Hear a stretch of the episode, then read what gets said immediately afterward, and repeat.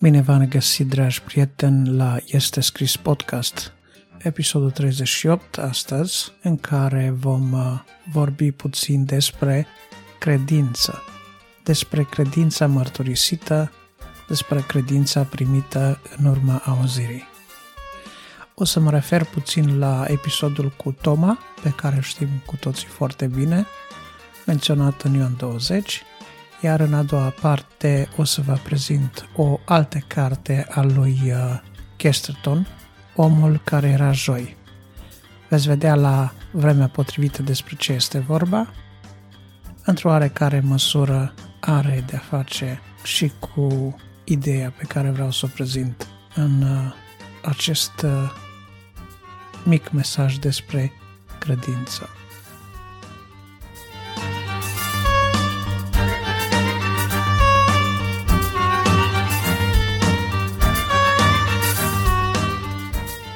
Așadar, dacă ne uităm în uh, Ioan, în capitolul 20, vedem că este relatată reacția ucenicilor la învierea lui Isus.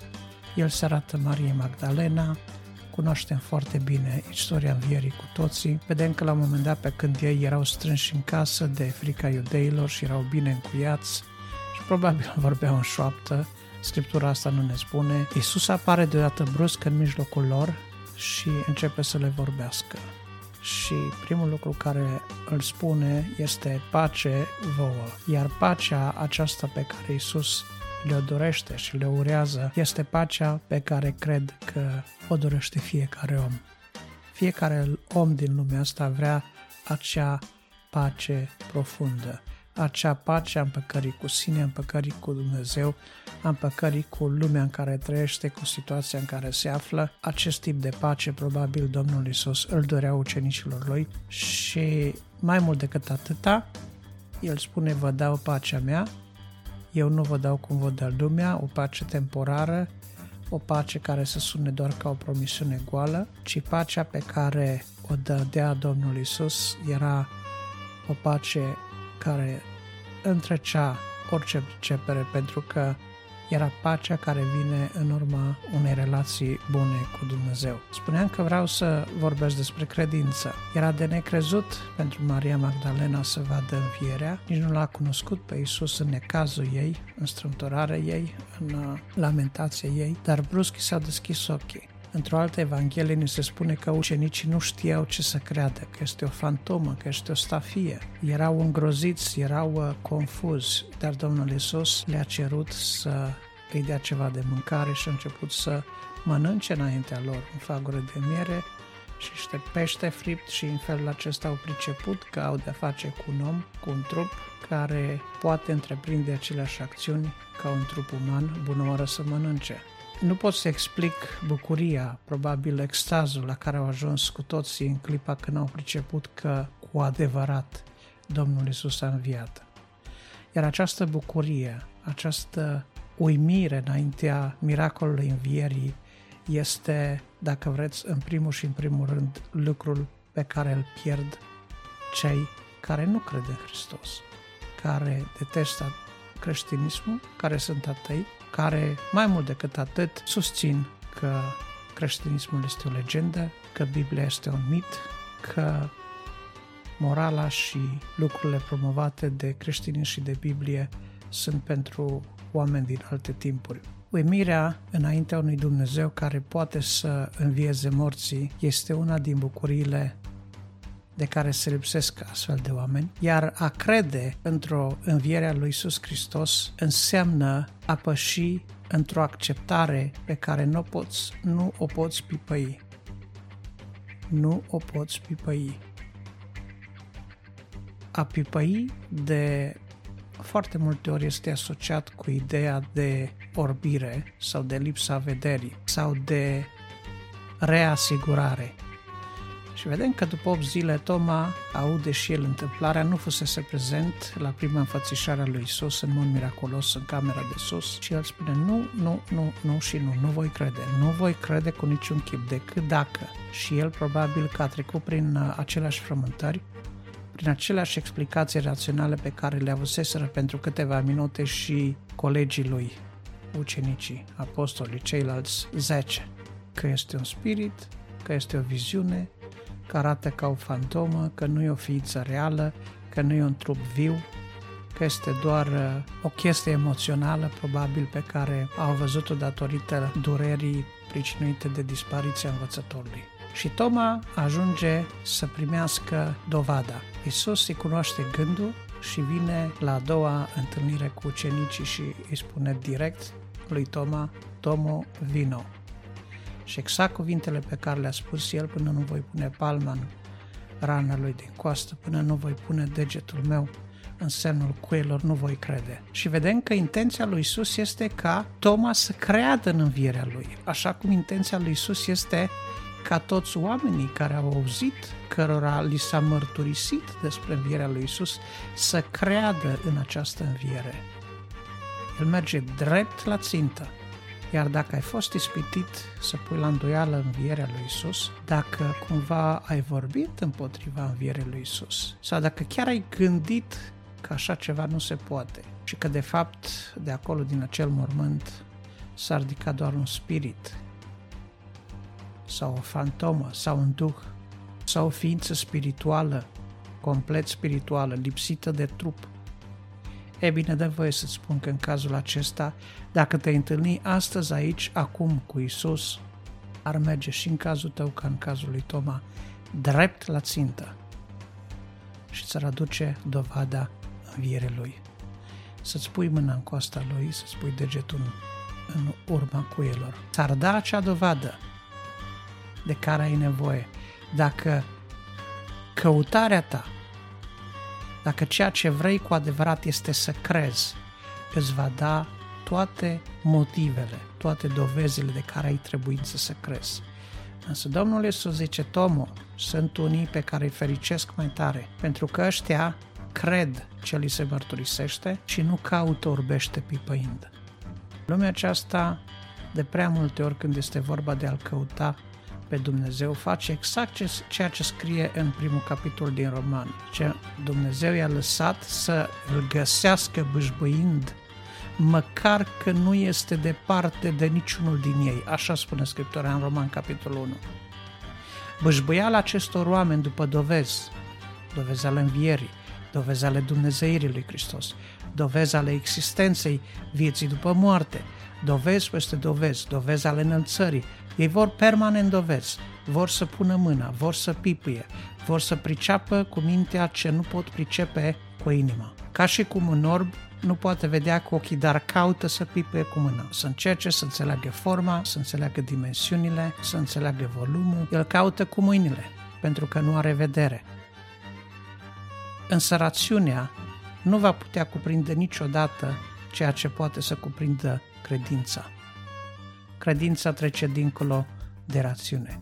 Credința este ceea ce spune Scriptura în Cartea Evrei, este o încredere neclintită în lucrurile nădăjduite, o puternică încredințare despre lucrurile care nu se văd.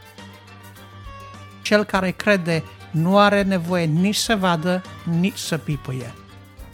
El ia cuvântul lui Dumnezeu de bun și îl crede pe Dumnezeu pe cuvânt. Păcatul primordial a fost acesta. Oare chiar a zis Dumnezeu?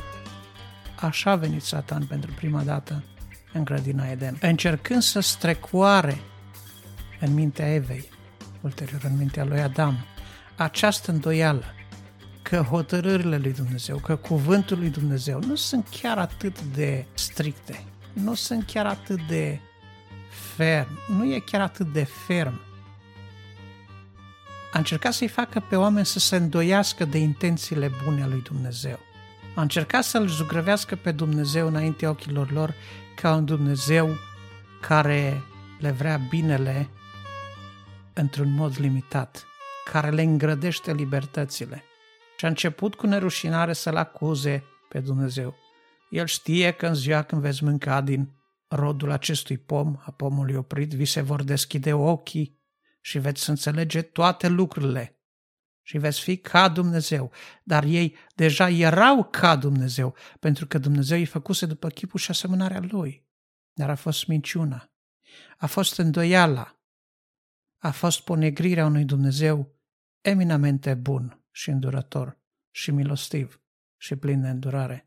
Ponegri pe Dumnezeu. I-a făcut pe ei să se îndoiască de ceea ce sunt. Ei erau după chipul lui Dumnezeu, erau ca Dumnezeu. I-a făcut să își vadă nimicnicia, să-și vadă micimea. Și au acceptat această imagine zugrăvită de șarpe și au întins mâna, pentru că au început să se îndoiască de ceea ce le spusese Dumnezeu. În primă instanță Eva era foarte fermă și spunea nici să nu-l atingem. Dumnezeu nu zisese așa. Dar când este vorba de cuvântul lui Dumnezeu, tare de multe ori oamenii au ori tendința să diminueze importanța cuvântului lui Dumnezeu sau înțelesul cuvântului lui Dumnezeu, ori să exagereze o anumită interpretare a cuvântului lui Dumnezeu. Și ambele extreme sunt periculoase.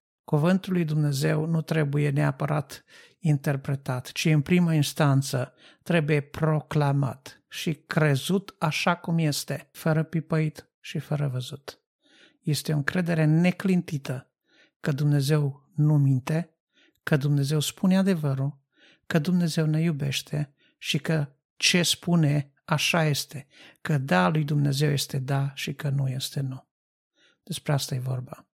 Oamenii care se îndoiesc de Dumnezeu, oamenii care se îndoiesc de Hristos, se îndoiesc de toate aceste lucruri pentru că viața lor ar trebui să aibă o schimbare morală, etică, o schimbare de stil de viață atât de covârșitor, de mare, încât ei nu sunt gata să facă pasul acesta. Fiecare dintre cei care se îndoiesc de Hristos, care se îndoiesc de Scriptură, sunt conștienți de valoarea Scripturii, de valoarea ei în ceea ce privește schimbarea vieții, caracterului, mentalității omului și implicit a societății. Cunoaștem valoarea morală a preceptelor creștine cu toții, dar nu vrem să ne aliniem la ele. Și ca să nu ne aliniem la ele, ne dezicem mai degrabă de Biblie, de Hristos, de Biserică, de Dumnezeu. Toma n-a fost în situația asta. Toma a vrut să pipăie și Dumnezeu i-a dat ocazia aceasta. Nu știu în ce fel Dumnezeu îți va da o dovadă pentru ochii tăi sau una pentru degetele tale ca să simți, să pipăi, să percepi. Dar vreau să spun un lucru. Ferice de tine dacă poți crede pe cuvânt pe Dumnezeu și dacă poți crede ceea ce spune El pentru tine, despre tine ferice de tine. Evanghelia după Ioan are o concluzie foarte frumoasă și spune că Domnul Isus a mai făcut multe alte lucruri care n-au fost scrise în Evanghelie, în cartea aceasta, zicea Ioan. Însă toate aceste lucruri au fost scrise ca voi să credeți și crezând să aveți viață în Fiul lui Dumnezeu. Fiul lui Dumnezeu ne poate da viață și viața aceasta veșnică, adevărata viață, vine prin credința în Hristos, în Fiul lui Dumnezeu. Pentru că Isus este Fiul lui Dumnezeu. Crezând aceste lucruri, avem viață. Iar Scriptura a fost scrisă în mod special ca noi să credem. Ia dovadă aceasta pentru ochii tăi, Scriptura. Citește-o. Crede-o și vei avea viață și vei fi mântuit. Este tot ceea ce vreau să spun astăzi. Domnul Iisus ar fi bucuros să te numească credincios, nu necredincios. Lui Toma i-a rămas uh, eticheta aceasta târnată de el pentru totdeauna, Toma necredinciosul, pentru că Domnul a vrut să-l vadă credincios. Ar fi frumos ca despre tine Domnul Isus, la rândul lui, să poată spune la fel Adrian credinciosul sau Ion credinciosul sau Gheorghe sau Maria sau Eva sau cum te-o chemând, să spună credinciosul. Copilul meu, fiul meu, fica mea. M-aș bucura ca astfel de etichete să fie asociate cu numele tău și nici de cum cea de necredincios sau necredincioasă. Domnul să ne ajute să ne lumineze ca să credem. Să credem în Isus, să credem în Evanghelie, pentru că fără de credință este cu neputință să fim plăcuți lui Dumnezeu. Așa spune Scriptura. Doamne, mărește necredința. Amin.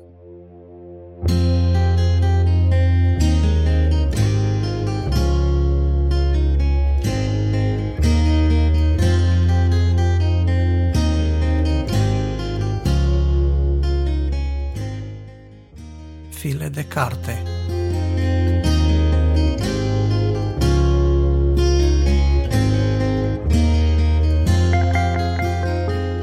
În a doua parte, în file de carte, în această rubrică în care îmi place să vă prezint o carte, un nou titlu, am din nou plăcerea să vă prezint uh, o carte de C.K.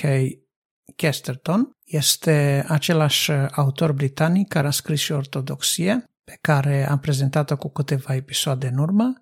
De data aceasta vă prezint un roman de-al lui care se numește Omul care era joi. Este un fel de thriller, este un fel de thriller cu un context metafizic, dacă pot să spun așa.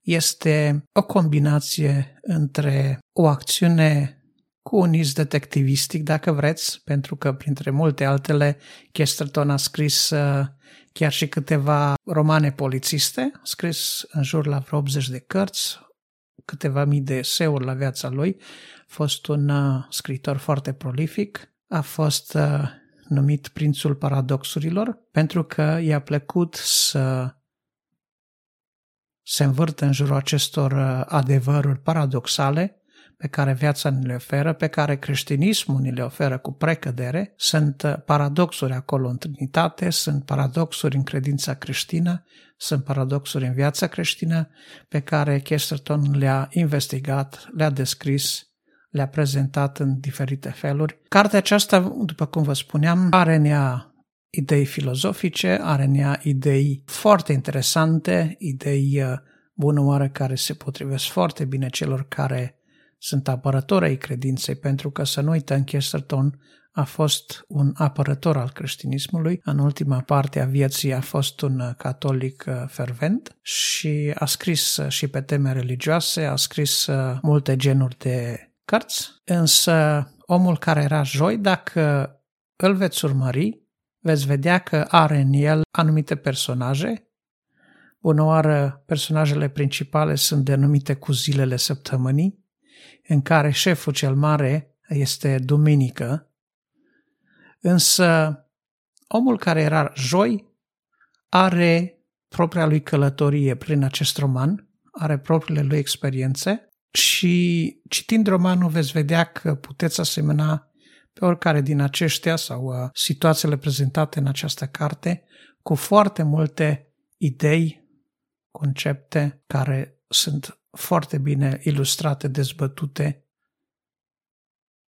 și legate de creștinism și legate de marile întrebări ale omului, întrebările la care și filozofia caută răspuns. Mi-a plăcut. Mi-a plăcut foarte tare Omul care era joi. Vă recomand cu căldură. Are și puțin umor pe aici, pe acolo. Să nu uităm, este o carte care a fost scrisă la începutul secolului 20 de un personaj a cărui cea mai mare parte a vieții a fost trăită la sfârșitul secolului XIX, într-o Anglie care arăta diferit față de ceea ce este Anglia astăzi, însă care, așa după cum am spus, are o pană iscusită și care reușește să surprindă idei, gânduri, concepte, percepții, descrieri, categorisiri, toate lucrurile acestea le captează în niște imagini foarte frumoase în acest roman, așa că cine este interesat de apologetică, de creștinism, de ideile filozofice, de ideile de apărare a credinței creștine, de idei de genul importanța omului, importanța ideilor, importanța lumii care trăim, viața aceasta, viața veșnică și așa mai departe, poate citi această carte și va fi foarte, foarte frumos surprins. Cartea se găsește pe la Humanita, se găsește și în alte librării și în format printat. Pe internet se găsește chiar și în format digital pentru cine vrea să o citească așa. Omul care era joi de Chesterton este recomandarea mea pentru astăzi. Iese puțin uh, din uh, tiparul cărților exclusiv creștine sau cărților de teologie.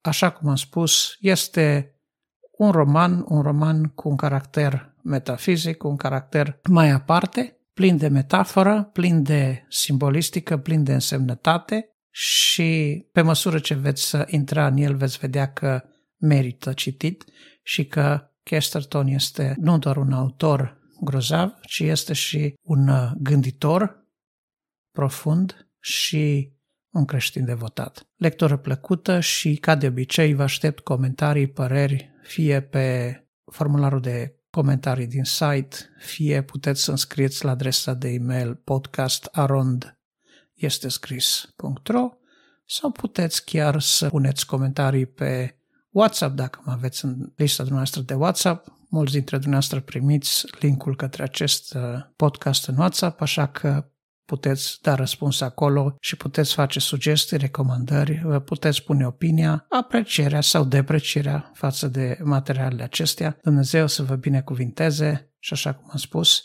să aveți lectură plăcută și Dumnezeu să ne sprijinească în credința noastră și să ne mărească credința. Amin.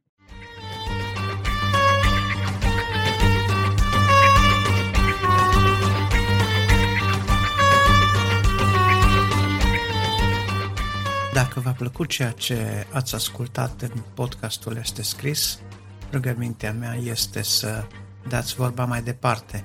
Folosiți butoanele Share din cadrul aplicației în care ați ascultat podcastul sau dacă l-ați uh, urmărit direct pe website, folosiți butoanele de Share din website și distribuiți acest podcast la cât mai multe persoane, la toți prietenii dumneavoastră, pentru că împreună cu mine și dumneavoastră credeți că are un mesaj care chiar trebuie auzit. Aștept părerile și opiniile dumneavoastră, sugestii, comentarii sau, uh, dacă vreți, chiar recomandări de cărți la adresa de e-mail podcastarondestescris.ro Dumnezeu să vă binecuvinteze și vă aștept pe data viitoare.